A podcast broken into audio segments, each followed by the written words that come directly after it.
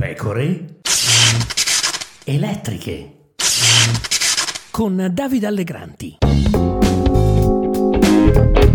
Benvenuti, benvenuti qui Davide Allegranti, nuova puntata delle pecore elettriche, dalla foto di Vasto alla foto di Firenze.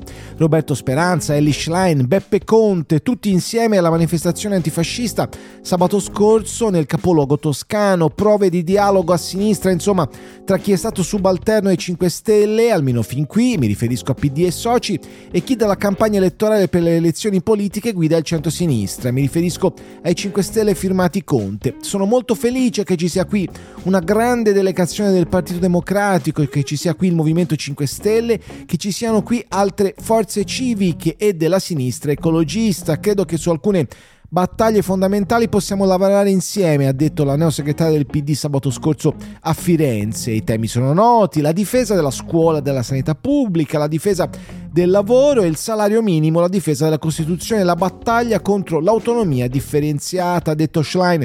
Quanto alla guerra, ha aggiunto la segretaria, non è mai stato in discussione il nostro pieno supporto al popolo ucraino a un anno dall'invasione criminale voluta da Putin, ma credo che la sinistra debba continuare a perseguire un mondo e un futuro di pace. Questo significa mobilitarsi e chiedere all'Unione Europea un forte impegno e anche un forte protagonismo politico-diplomatico. Le cose non sono in contraddizione. Resta da capire ancora un punto preciso però. Le armi agli ucraini si continuano a dare sì oppure no?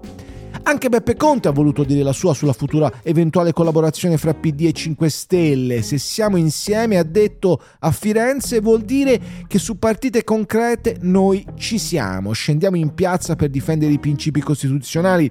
Il problema non è il primato e le leadership della sinistra. A noi interessa come Movimento 5 Stelle lavorare per rafforzare l'azione politica delle forze progressiste. Se col nuovo vertice del PD questo dialogo rafforzerà questo orizzonte, ben venga per tutta l'Italia, ha sottolineato il presidente del Movimento 5 Stelle. Per questo la competizione non ci spaventa, è importante che sia tesa a rafforzare l'area progressista. C'è insomma intanto una notizia, non la vittoria di Schlein, che è sì una notizia, ma non è quella che coinvolge direttamente Conte, bensì il fatto che il Movimento 5 Stelle continui a dire di far parte dell'area progressista, una novella alla quale può credere soprattutto l'ex presidente del Consiglio, ma anche quegli elettori a 5 Stelle che sono andati a votare alle primarie del PD, segnatamente per Schlein.